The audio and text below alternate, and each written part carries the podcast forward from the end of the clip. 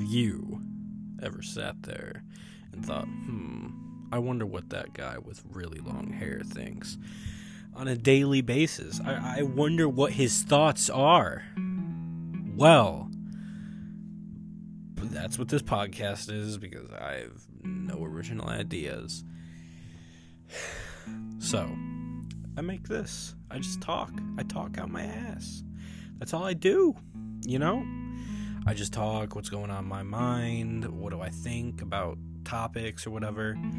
You know, it can be controversial, it can be uh, not con- controversial. Who knows? Who knows? It's definitely not professional. So, you're welcome. Enjoy.